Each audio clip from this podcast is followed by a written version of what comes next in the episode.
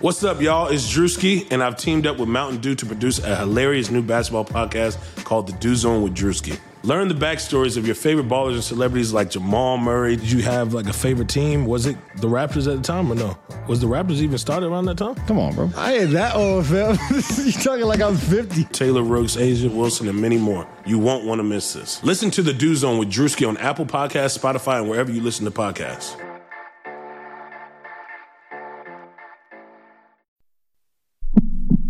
Sacramento. 3-on-1. Bagley the step. Bagley with the dunk. And you can put it in the book and send it to the lock. There it is. Buddy Hield alone at the top of the Kings record book. Oh, I like to see Fox Force 5 in the open court. Fox into the lane. Oh, if you don't like that, you don't like Kings basketball. Oh. Welcome back to another episode of the Kings Pulse Podcast. My name is Brendan Nunez. Got Rich Ivanowski on here as we always do. How you doing, Rich? It doesn't matter how I'm doing today, Brendan, because we have a lot to talk about as Kings fans, do we not? We do. Things that I wish we could just pretend didn't even happen. Yeah, feelings don't matter. Feelings definitely don't matter. We just got to get to it, cut to the quick here. It's been a little while since we podcasted. Last time we recorded, we were coming off a pretty damn impressive win against the Nuggets. So that, you know, that may have been the one of the nicer wins, if not the best win of the season. And just in terms of what we maybe expected going into it. But since then, there was a tough loss at home to the Bulls. And I predicted a win. Did not receive any DMs, so maybe we don't have any Bulls fans. Oh, crazy. You also said if they lose this game, this will be the worst loss of the year after the Nuggets game. I did, yeah. And I think that was true. For sure. Up until last night. They also lost at the Trailblazers. Not too thrilled about that, but hey, what can you do against Carmelo Anthony, right? I mean, Bjelica can't do anything. Right. I'll just shout out Rashawn Holmes, who was career high, right? Yeah, 28 points, 10 rebounds, been the bright spot of the season thus far, I would say, for the Kings. And then last night. And no Bogdanović in that Portland game. Correct. So we'll get to best win. We want to do this later on, best wins and worst losses of the season. But, first we got to break down this loss last night in San Antonio because it was a doozy. And I would say it's probably the worst loss of the season, but let's just talk more generally about this game first. Yeah, I mean, so the Kings were very slow to start. Part of it is shots weren't falling, but at the same time, the execution was very poor. I thought that both teams, San Antonio has been on a rough stretch, and they've had some wins that have people thinking they may have turned a corner to start to push their season in the right direction towards a playoff run, but they've been really rough too, and I thought it was just sloppy from both teams. The offense was not – it felt like they both were going to a little bit of isolation. A lot of San Antonio was – DeRozan or Aldridge, obviously just going to those two guys and letting them go to work against some of the weaker defenders on Sacramento in Buddy Hield and Bjelica. And then on the Sacramento end, I mean, at first, obviously, it was just, like I said, it was that slow start. And in regards to the offense, because the defense was okay, in regards to the offense, though, I felt like they were just settling for the first option in their offense so often. Yeah, the Sacramento team does not look crisp. I mean, you know, this past week, these three games, it's almost been shades of the first five games where the team just looks like they are failing on a fundamental level. Like they're not making their passes. They don't look like they're playing cohesive team basketball. They're not taking the right shots. They're not moving the ball as well. They're not rotating on defense as well. They're not communicating on defense as well. Bjelica looks really bad. Dedmon looks worse. Ugh. Did you see? I mean, I know you saw that. I had to pull that clip of there's this one moment in the first half when Dedmon gets the ball at the three-point line, and it's a bad pass. It wasn't delivered well, but the entire Spurs team backs off. Like, they're already really far away from him. They're already – They, like, look at him and wave him off pretty much. Like, we'll let him have that. Yeah, no, and I have no doubt in my mind that Popovich had planned this out. He's like, make Dedmon shoot it. And Dedmon played for Popovich. So I don't know if this is a head game or what. I don't know if we're going to see this. Oh, I mean, God. Certainly his percentage so far this year, you know, we could see this from a lot of teams going forward, but this could also just be a Popovich thing. But, yeah, the Spurs were obviously coached, you know, make Dedmon shoot it. And he had all the time in the world, all the space in the world. I mean, like, seriously, he had all the space in the world, a solid 20 feet from the nearest defender. Took his time, loaded it up, and just clanked it. Like, it was not pretty at all. Yeah, I have no explanation for where Dedmon's shot is gone. Like, you know, my theory is that he was secretly on the set of Space Jam 2, and for some reason the Monstars just really zoned in on this elite role player, and it's just gone. I don't know. Yeah, because like you said, there's open, there's wide open, and then there's all alone in the gym. And that's pretty much where Dedmon was at. And like you said, not even close. Yeah, that's a shot you take in warmups, and it was ugly. And you do have to think at this point that there's something going on. I would think maybe mentally, right? I would think it has to be. I mean, 38% last year. It can't be physical. I mean, it's not like he has some nagging injury or his shot mechanics have changed greatly. I saw someone was talking about on Twitter. This guy, Sports Junkie, who is a great commenter over on Sacktown Royalty, and really got some really good insights on Twitter as well. He mentioned that Dedmon is normally taking a lot of his shots in rhythm with the Hawks. It was always in rhythm. He would get it and shoot it. He wasn't like loading up, and I think he's doing so much. He's still load time now, and that's his own kind of fault, I think, for thinking too much. But this isn't the type of shots he was taking in Atlanta. Right. And with it being our assumption, a confidence issue, you would hope that at some point, you know, a nice stretch or even just one game of hitting 3 of 4 could break him out of it. But right now, man, I don't even think he's paying the service on that cell phone. There's no reason it's not getting any calls. What would you do with Dedmon right now? Say you were in Coach Walton's position. My hope is just that when Bagley comes back, which looks like it's not too far, that he'll be in a more comfortable role where there is some gravity of guys towards the rim. Yeah.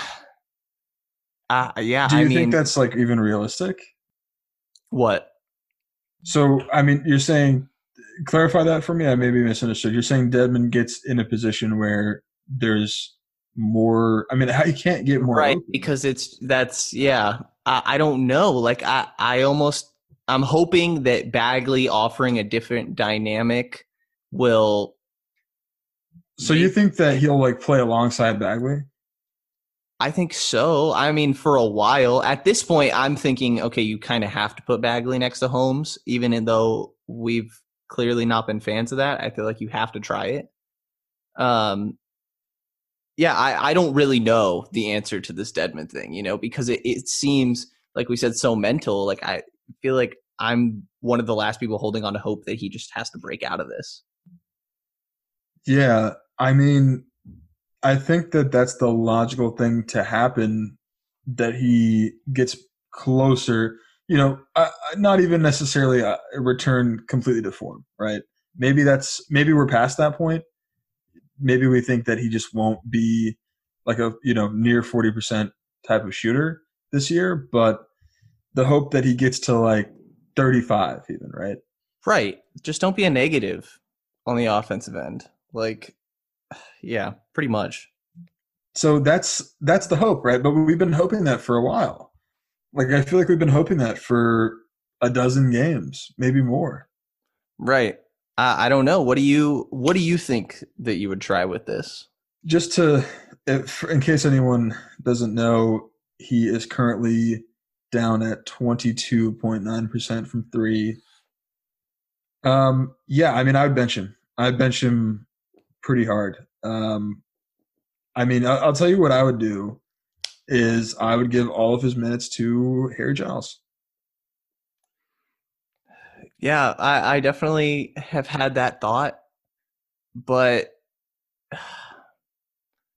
yeah, I mean, the Kings have put themselves in an interesting situation with turning down that Giles fourth-year option. But in regards to impact, you have to think that Giles would offer more than what you're getting from Dedmon. I also have a small thought that, do you try to start Dedmon for a game? I mean, no. What? He's playing terrible, but if this is a confidence thing, does that do it for him? Like, no, it doesn't. How could it? Right. And yeah, I mean, he started the first four games. Right, and then instantly was pulled. Understandably, I'm not saying that he deserves the starting spot, but I'm just trying to theorize some way to get this man's confidence back.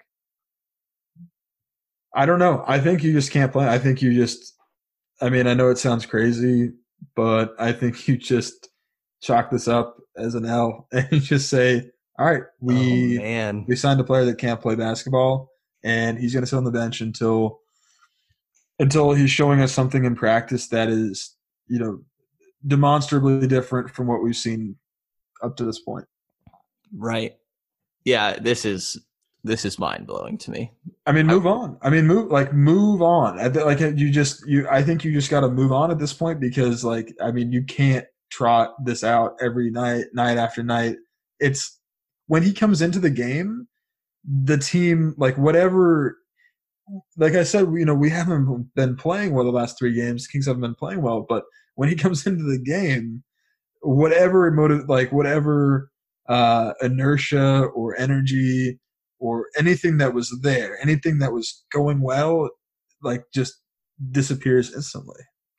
Yeah, and it's not – I want to say, you know, hold out, giving up until you see him next to Bagley, but what he's getting now – is not going to improve with Bagley. Like you're saying, the looks he's getting is wide open. Teams are game planning to leave him open, and he still can't hit it. It's not going to change with Bagley. So, I mean, maybe that is what it is, and, like, potentially explore what his value is if he has any at this point. Yeah, you think trade him? If you're giving up on him and he's not getting minutes – I don't even know if I'd do that. I mean, I don't think anyone would trade for him at this point. But I also, I mean, like, maybe someone takes him, you know, for nothing, for, like, straight up nothing. Right. And there is another year on it. What teams even have cap space? The Hawks and nobody. Would they take him back? I mean, he's been good for them. It's true. That's a place he worked. I mean, it'd probably be great for Dwayne Dedmon, but yeah. Then what we're taking that for Alex Len for a second round pick, like, because they're not going to give anything up. Like, right. They just let that they did. I'm sure, and it would be the Kings trying to dump him. Like, yeah, and I'm sure that they specifically looked at that number and were like, you know what? Why don't you have a great next couple of years in Sacramento? We wish you the best. Right? They didn't want to offer him long term. It's not an expiring contract. It is not. So I don't think you're getting anything at all from anybody. So I don't know. I don't think you can trade him. And yeah, well, can we talk more about the Giles thing? Because you mentioned there that there's a situation they put themselves in, the Kings have, by not picking up his option. But is that even a situation? I don't think there's a situation. I mean, it is. It's not a reason to not give him playing time, but it's just like almost discouraging to see him out there at times because of that. But yeah, at this point, no, you definitely, he needs to be getting some run. And you also need to be playing Rashawn Holmes as much as possible. But those leftover minutes, I think you do need to give more of them to Giles at this point for sure, especially the way that like Corey Joseph is playing on offense and the creation that is needed from this team. I think Giles definitely could be of benefit there. I still believe very strongly that Harry Giles can shoot. I've seen him shoot well. I think that he could shoot. So I think maybe you just put Giles in and be like, all right, you do what Dedmon was supposed to do, and you at least give him that shot. And maybe it doesn't work out, and then you're in the same position you are now, but you at least tried something. And let me throw something else out there. Wenyen Gabriel can shoot. He can. Yeah, at this point, though, it is sort of desperation, you know. Look me in the eyes and tell me that Wenyen Gabriel wouldn't play better than Dwayne Dedmon has played up to this point. He probably would. A guy that's really fighting for his NBA career, you know. I have no problem trying it. I think that actually might be the way to go. You've got him under contract. You've got the rights to him going forward. You can re-sign him to whatever you want, whatever he wants, whatever. You can come to a long-term agreement. There's no cap on that. He has shot really, really – I mean, he shot great in Summer League, like truly great. He – you know, I will say he hasn't made a three yet this year, but, you know, he's also not really played much this year.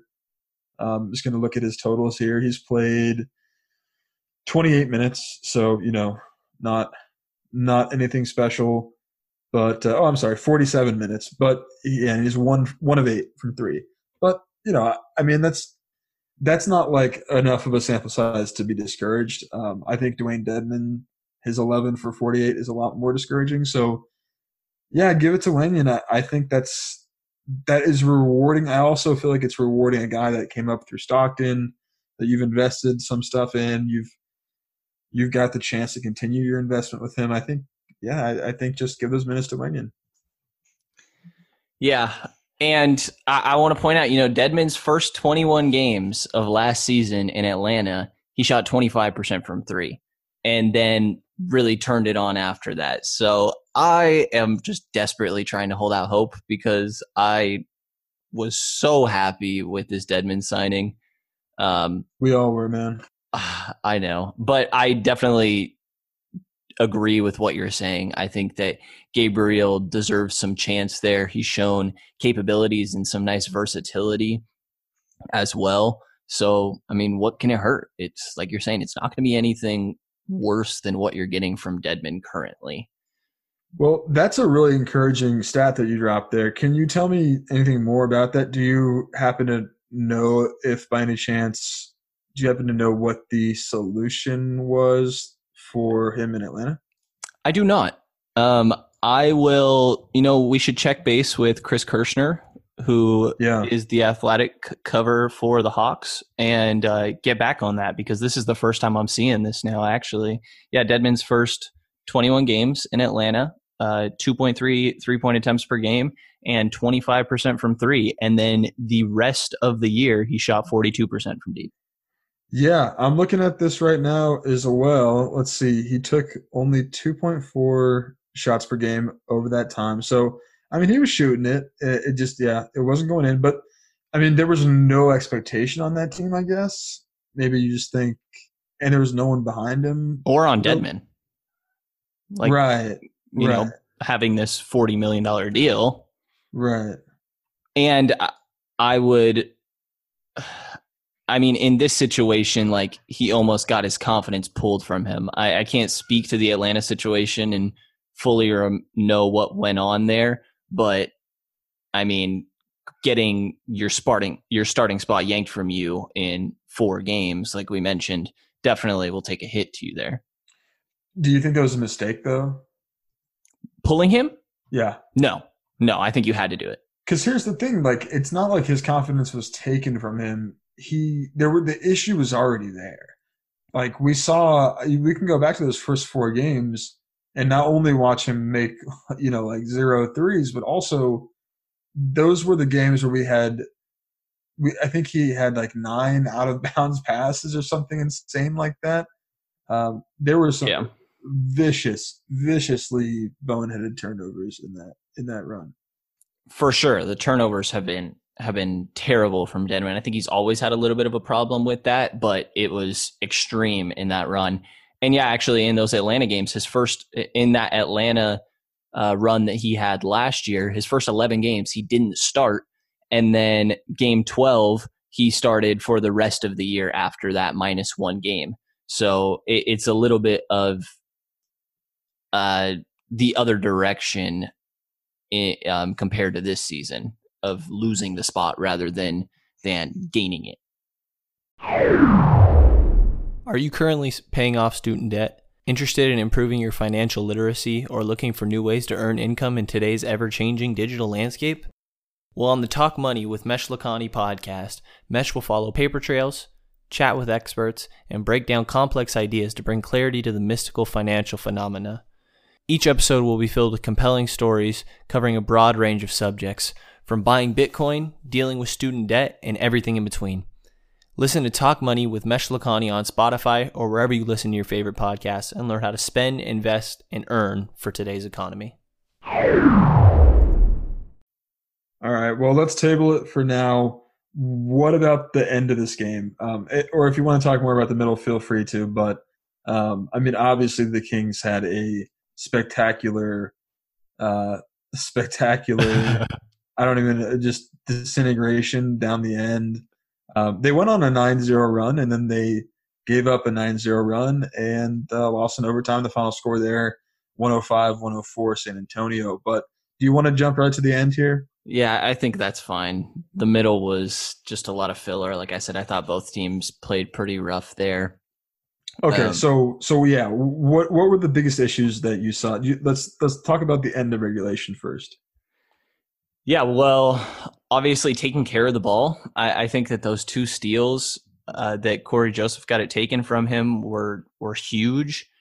And I'm getting so upset just thinking about this again. I think there needed to be more communication, especially on that one that Patty Mills took it from him. Yeah. Corey Joseph needs to be aware of that, but at the same time, that needs to be communicated with him. And then on the defensive end, it was just really sloppy and undisciplined, especially looking at those 2 3-point fouls in overtime. I don't understand how you foul two people on 3-point attempts in an overtime within 5 minutes. Horrific and horrendous. Yeah, and I'll say Corey Joseph, he hit the last three that made that 9-0 run for the Kings before everything fell apart. I don't know that he was necessarily having a bad game before that. I mean, it wasn't good. But it wasn't like, the terrible play that he displayed was pretty much in the last, 7 minutes of the game. Because then he had those two turnovers back to back, and then in overtime he airballed the corner three, a very open corner three, and then gave up that foul on a corner three taken by a Spurs player right, immediately on the next possession. Right, and it was DeRozan. Yeah, that's about as bad as Corey Joseph could have played in the last 7 minutes. Are you worried about him? I'm worried about his offense. I knew that he wasn't bringing you a lot on that end, but being one of the highest assist to turnover ratio guys last year, I believe he was sixth. He was in the top 10 of assist to turnover ratio. So I was kind of expecting him to be orchestrating an offense, but just turning down every look that he sees really and not being able to cut as well. I thought that was one of the positives of his offensive game was being a smart cutter when he was off the ball. But right now he's dribbling the air out of the ball many times, and I really am starting to worry about him on the offensive end. I think the defense has been fine. There were a couple rough spots, like you kind of mentioned, on that three-point foul. But the offensive end, I am definitely starting to worry. I thought that if he was left wide open, he'd hit it on a better rate than he is now. Right. I mean, if you can't hit an open corner three, you know, with like, say, 35% efficiency on average, like, you shouldn't be in the corner. Like, you shouldn't. That's not – you should not be out there. I mean, find something else to do. Right. And it's really – yeah, I mean, just run around screens. I know that's like asking a lot to run around screens all game or, you know, just to keep moving. But don't go camp out in the corner if you can't hit that shot. And at that point, maybe, okay, so you can't run around for 38 minutes, but, hey, then come off the bench and play 18 minutes and run. And start Bogdanović. How about that? Or play him in overtime. How about that? Oof. Well, I think he didn't play most of the second half, if not all of it. Part of me thinks that it had to have been that injury, right? Yeah, I think that is the excuse they will give you. But if he's even able to play him, because that's not going to work. Like, it's just not going to work. I mean, he played 20-something minutes in this game. So, I mean, I understand that injuries can get re-aggravated, but I feel like he would have wanted to play. I don't know. He just he's a warrior. He's like the kind of guy who, if he was able, physically capable to play, I think that he would have. And I mean, if I didn't notice that he didn't play in the second half at all, that's probably not quite true, right? I mean, he played 21 minutes, maybe. I don't have the numbers of how many minutes of those were in the second half, but I mean, maybe then don't play him so much in the first half if you need to, like, if he's that liable to be aggravated for injury, save him for when the game matters. I don't know. I don't know what I'm doing, but at this point, it felt unacceptable to me that Bogdanović was not able to play or not played. Yeah, definitely understandable. And I mean, the spacing of that offense, you know, when three-point shooting was supposed to be such a positive for this team, when Corey Joseph can't hit a shot, Rashawn Holmes, for as great as he is, he's not supplying any spacing. He has a gravity that he brings the players in, but his effectiveness down there is going to be limited when, you know, especially if Buddy Hield and Bjelica aren't hitting their shots. Like, what are you supposed to do for the spacing? Well, I don't think have Buddy Hield handle the ball. Like, that's not going to help your spacing, because then you got Hield on ball and then you got Joseph off in the corner. That's no good at all. Like, that's no good at all. You're not using those guys right. And this is the other big problem that I saw down the end. Well, there's two more, but the fact that Hield was initiating a lot of offense, I mean, there's probably of maybe the 10 most crucial possessions, he probably only initiated 3 or so, but those 3 really didn't end up well. One of them, near the end of regulation, was on Barnes for, you know, having a pretty egregious moving screen. But he was trying to help Buddy out because he couldn't get separation. Right, and I just stat checked it here. I was definitely wrong on the Bogdanović. Did play 8 minutes in the second half. He played 3 in the fourth quarter as well. But I totally agree with you. I mean, Barnes is the one that needs to be playmaking there. It's just Sacramento is so limited in that regard. I mean, Buddy hit some difficult shots down the line. They're not the shots that are necessarily ideal, but Buddy is a bit of a tough shot maker. It's rough, but I think at times the Kings have been forced to go to him. I would much prefer Bogdanović and Harrison Barnes, but with Bogdanović not in the game, I kind of understand Hield getting some of them over Barnes. But and then that very final possession, there were so many good looks. Ariza airballing wide open. My God. Bricking the next one. I'm like, are you serious? How did you get so open and you didn't even move after the first shot? That was it was comical. It was terrible. I mean, yeah. So Ariza is the final issue that I had down here. He played 29 minutes of, not very good basketball, I don't think. He committed the foul that started the 9-0 run for the Spurs at the end of regulation, and then, obviously capped it off with – I mean, why can't anyone hit a shot on this team? What happened? Right. Don't you think that Bogdanović, missing a leg would have hit a shot at some point? He would have done something. He's such a clutch guy. He would have managed to score some way, somehow. Yeah, I'm just realizing that Ariza made every shot before those final two. I mean, he only shot three before that. Only three before that. But I don't care. I mean, he looked bad to me on defense. And, that's the thing is that same thing goes for Bjelica. I think that Holmes has looked really, really amazing on defense. And that's because he has been amazing. He had a monster block. But it was cleaning up for Bjelica. And he had other one. A lot of his blocks are because Bjelica, Dedmon, and Ariza just give up garbage. Just give up so much penetration. Oh, and Buddy Hield just decides to give up a three to the Buddy guy Hield. That's been on fire all night. Everybody's at fault. Everybody's at fault here. That wasn't even Buddy Hield. You're talking about – wait. Are you talking the final shot of regulation. The Bellinelli three? Yeah. I don't even think that was on Buddy.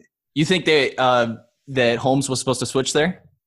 I think that Ariza was supposed to switch there. Okay. Because, you can go back and look at the tape. I mean, it's on everybody, right? Buddy did take the blame after the game, but it is on everybody. So here's the thing on that. I mean, so Aldridge came over and laid a pick on Buddy, and there's nothing you really do about it. I mean, he fell asleep and he shouldn't have been in a position to be picked like that. But at that point, Ariza's just chasing who was it? Is it DeRozan there? It is. So DeRozan gets past him, and he's pretty much got an open path to the basket. But then, our friend Jill Edge pointed out that why are two players chasing him down? And it was Ariza turned, saw that DeRozan's going past, saw that Holmes is chasing him, and then decided to chase as well. But he's so far behind the play already, and he's so slow, he's not going to get it anywhere. Maybe he could come in and, if he gets lucky, catch a rebound off a lucky bounce, but he's not going to affect that play. Get back out to the perimeter. I really look at that play. Can we pull that play up? Yeah, I have it right here, actually. Part of me thinks that Ariza should almost it should just be Ariza and Holmes are solely in that pick and roll. And what gets me with Buddy is that he sinks in. I don't think he needed to be tagging LaMarcus there, and I don't even think that was quite his intention. No, it wasn't. It looked like he was just ball watching. Right. He doesn't have any intention. Right. He was just ball watching. At the point where LaMarcus makes that pick, don't you think Ariza at that point needs to adjust and recognize he's been in the league long enough that he does just stand there out of the play, and look at him chase. Yeah. Yeah, and I didn't even realize Ariza literally stands in the paint and just watches Bellinelli. That's after he's made the mistake. So right. And he knows he can't recover. So he does that thing where you you turn away because you want to act like you didn't even see it in the first place. Right. That you want to get further away so that you can't be the closest man to the mistake. And I think he successfully did that to where everyone's oh, Buddy should have got there. No, Ariza should have made that switch as well. Yeah, it definitely capped off a lot of frustration and just bonehead mistakes left and right. I think what you said of it feeling like a return of this 0-5 start is very accurate, where it's just the Kings checking out and almost not showing that they want to win these games. And sure, you can blame it on the injuries, or you could point towards that. But they've been in winnable situations, this one very specifically, and just choked it away. Spectacular choke job. So let's talk about this in relative terms to other games this season, other losses, I wanted to – this is something that I proposed that we do on the episode today, is pick the 5 worst losses of the season. And I feel like it's going to be hard to choose just 5, quite honestly. This is like the saddest segment that we've ever done. Well, I want to do best wins as well, although I don't know. After last night, I'm not sure that I really want to do best wins. But, I mean, there's some doozies to choose from here. We can start with the loss on opening night at Phoenix. Got absolutely thrashed by about 30 points, 29-point loss to Phoenix. I know that they're better this year, whatever, but that was an embarrassing, really, truly embarrassing loss. And it was at full strength. I mean, 26 turnovers. Fox, Bagley were healthy for that game, played that game, right? So that's one contender. I'll throw that in the hat. Then the Jazz loss. Oh, my God. Remember that? I was there. I was eating Wiener Schnitzel, bro. It was, that was a – yeah. I was there, bro. That was terrible. That was – I mean, in terms of just, like, watchability, there was – that you should have left at halftime. You would have been a much happier person. I was trying to justify myself so many times to people that were there. I was like, they're not this bad. They're really not. I don't get it. That was a shameful performance. Dedmon, game high or for the King in points, 11. Yeah. And that was maybe the worst game of his career at that point. That was like that was the one where he was legit like throwing to fans. Yeah. So that one's in there. Then the loss at home to the Charlotte Hornets, who also look a little bit better this year, similar to the Suns. But, and this is a big but, going into the year, I looked at the entire schedule, right? I went through and picked out what should be the easiest win and what should be the easiest win and the hardest potential game to win. And it was Hornets at home by a long shot. In terms of, the over-unders predicted for the season, what we thought a team would be, the Hornets were dead last. And this was a home game. De'Aaron Fox was still healthy. Right. This was a horrific performance. I think the offense played a little better than they had in the first 4 games. For some reason, Omer likes to mention Omer Khan, who was on recently, likes to mention this game as a turnaround moment for the offense. And fair enough, whatever. The defense was as bad as they give up damn near 60% field goal percentage. It was a layup line. It was a joke. Yeah, it was an absolute joke. So that one's in there. That's 3 good candidates. Then, I think we went for a while with a pretty good stretch. There's not a lot of meat on the bones, but you could say the Nets loss without Kyrie. To lose the Nets without Kyrie, it's tough. It's a 20-point loss, 19-point loss. Is that one valid? I don't count much of the Brooklyn or Portland one because there was no bogey on top of Fox and Bagley. Yeah, but to lose by 20. It was. I mean, the Nets have not been good, and to not have Kyrie, I don't know. I think that's a bad loss still to me. For sure. The only good thing was the Justin James breakout. Yeah. And then you got the Bulls, which I proclaimed would be the worst loss of the year if they had lost it. Of course, jinxing them and the city of Sacramento for eternity. And they did indeed lose this game. And this was – the Bulls were playing horrifically. That was the day after basically everyone and their mother called for Boylan to be fired. We saved his job. Truly. You guys all remember that game. It was not that long ago. It feels like a long time ago for some reason, but it was just a few days ago. And then we got the Spurs loss that we just detailed in depth. I think that it's fair to kick out that Nets loss and that we've got our 5 here with the Suns loss, the Jazz loss, the Charlotte loss, the Bulls loss and the Mavericks loss. Looking forward to tomorrow. Oh, God. San Antonio loss. Predicting it. Yeah. A Luka 50-point triple-double. Yeah. Let's put these in order. What do you have in order here? I gave the five. Why don't you put them in order for us? Yeah, so I have San Antonio first. I mean, you just agree with that one? Sure. Yeah, I mean, just the fashion of it. Like, just the – yeah. And then I put the Chicago 1 second because it was when you thought they had turned a corner. They were playing great basketball off what might be their best win of the year in that overtime comeback against Denver. And then they just downplay the Chicago Bulls. Like you said, I mean, they had a lot of struggles going in, but the Sacramento Kings are not in any sort of position to think that they can just walk through any game. And that was the reason that I put that at 2. That was so frustrating to me. Yeah, and wasn't there some quotes after that game that were essentially I didn't go to that game because I am deep in the midst of finals right now at Sac State and getting my ass kicked. But wasn't there some quotes out of that game that were essentially to that effect? Like we didn't think they'd be any good. I don't have them in front of me, but there was a Jason Jones piece and mentioned that they admitted that they just thought it would be a walk in the park.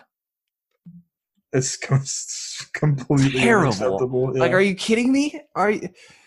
Yeah. And then I go back to this start of the year. And you really could put these three in any order for me because they all are so disappointing in different ways.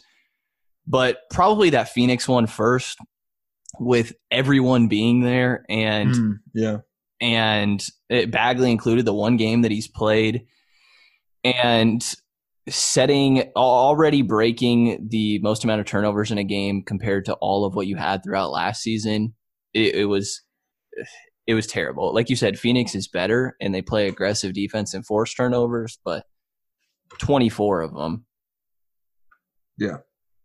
26 was it? 26. There's a lot of them either way. Yeah, and then I'll put the Utah one. No, I'll put the Charlotte one. I kind of flipped between these because of the level of opponent, and especially with it being the fifth one in a row to start the year. Like you had somewhat of like the Phoenix one. I guess you could justify it was the first game of the year.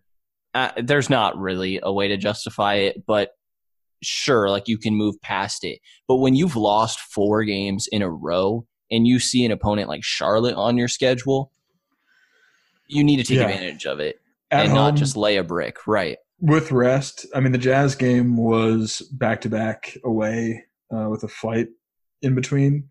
The Hornets game, that was real. I mean, it was a nightmare. That was the night where the entire Gold One Center was booing through a lot of the fourth quarter. Yeah.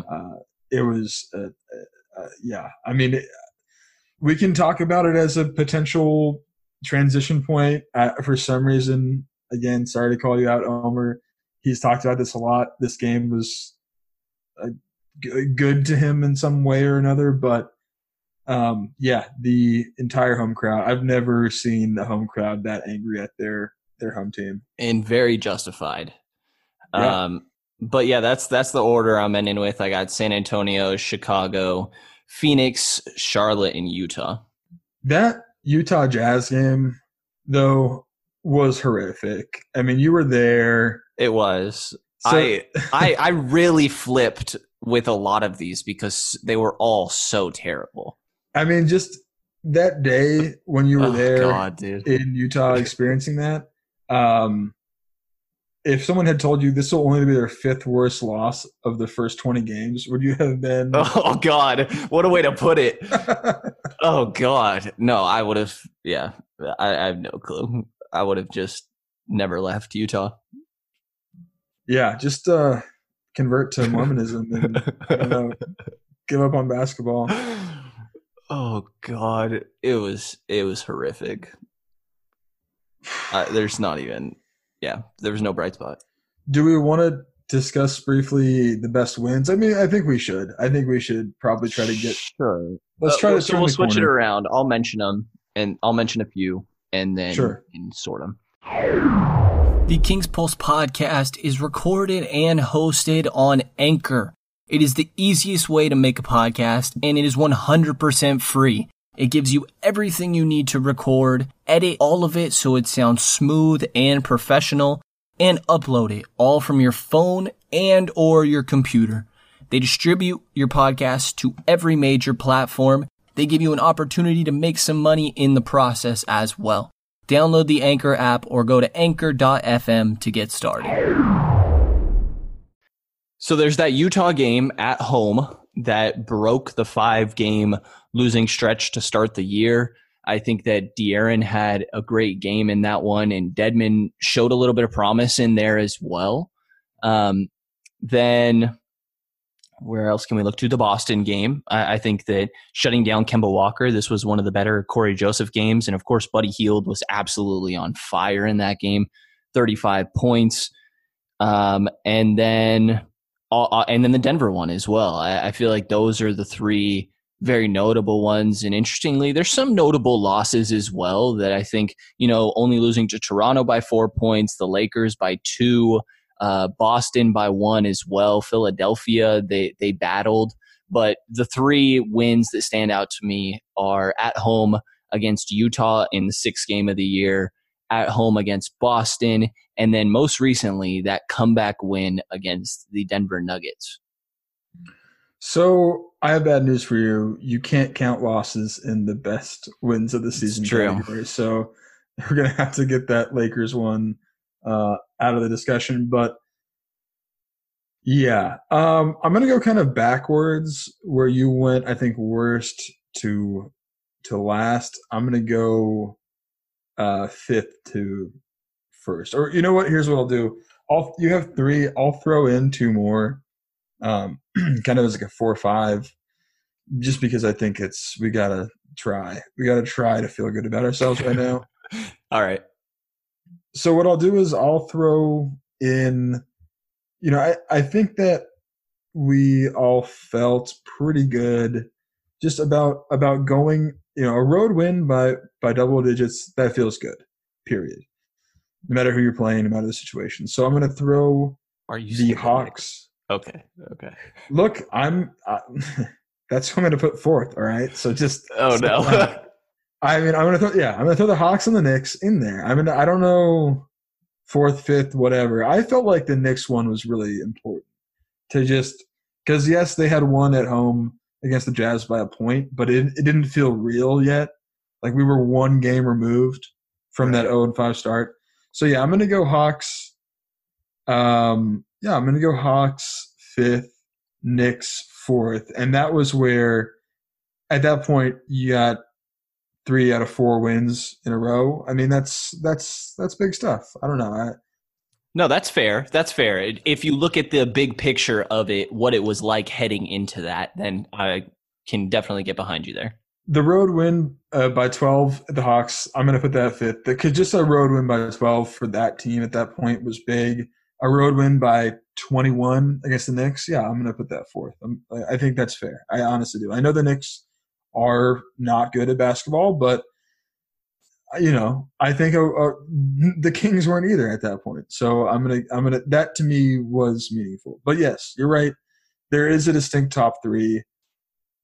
Definitely. I mean, the other ones I don't know that I can even like. You know, there's a 7-point win over the Wizards on the road. You know, not really that into it. The 4-point win against the Suns, like there's a contend that's possible. 8 points against the Trailblazers. I don't know. Those don't feel like spectacular wins, so those are the ones I'll exclude. But, yeah, then I'll say 3rd.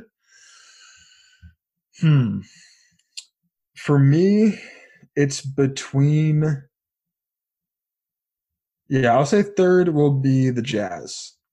I don't know. Yeah, it's tough. 3rd, 2nd, 1st. I'll say that the win at home against the Jazz by 1 point, yeah. I think that's nice. It was the one that broke the 0-5 streak. It was important. It was probably the most important of all these wins. But yeah, I don't know. It didn't feel that impressive. It just felt like the Jazz didn't come out and play that night.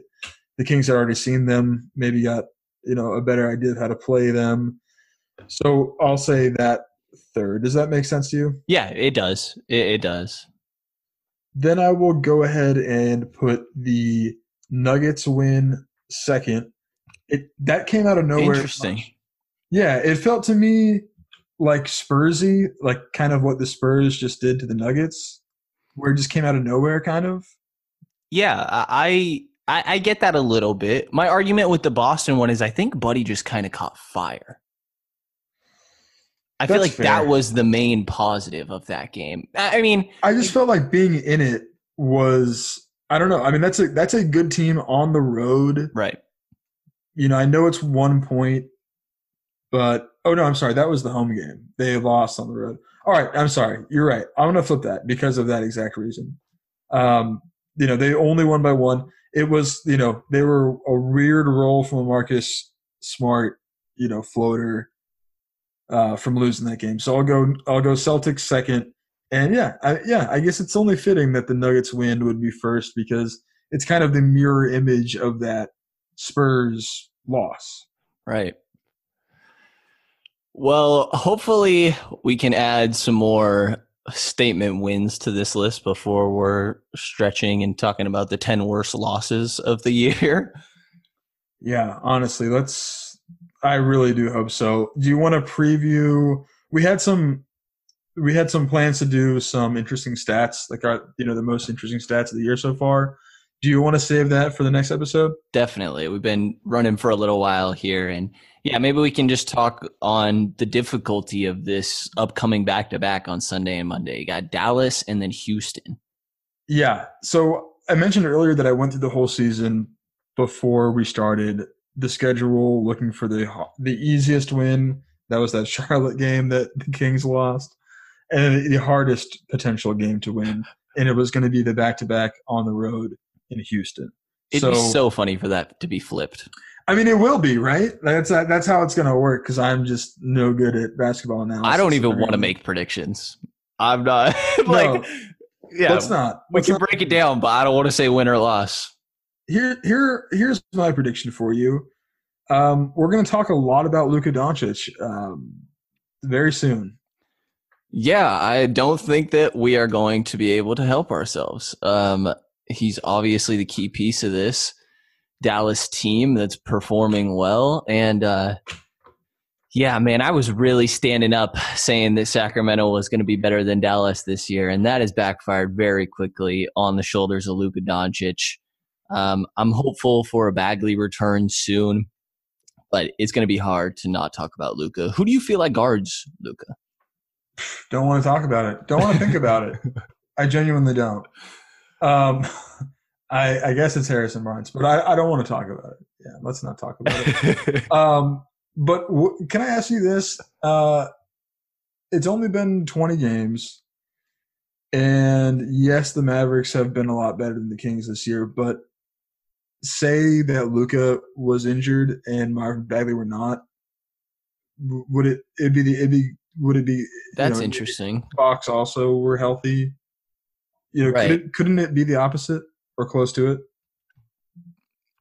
I don't know if Sacramento would be 16-6, but they would. I think they could be in that 6 seed fairly, 7 seed somewhat fairly comfortably. I mean, right now they're only a game and a half out of the 8 seed, which is crazy.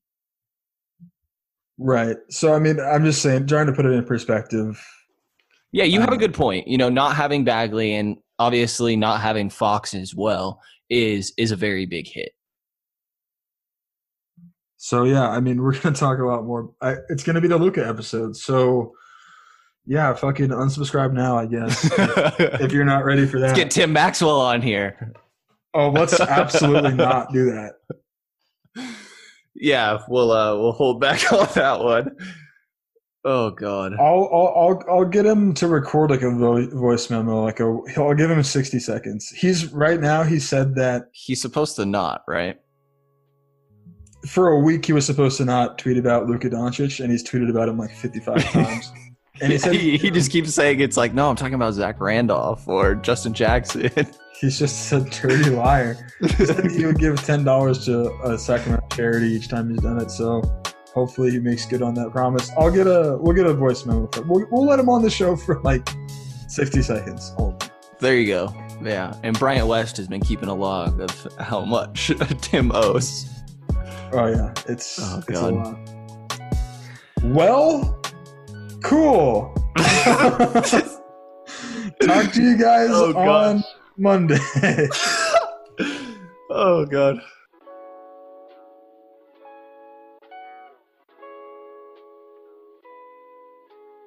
For the ones who know that a little late is always too late, and that the clock doesn't stop just because you're missing a part, Grainger offers supplies and solutions for every industry, and our KeepStock inventory management solutions help ensure you have the right stuff in the right place at exactly the right time. Visit Grainger.com/KeepStock to learn more. Grainger, for the ones who get it done.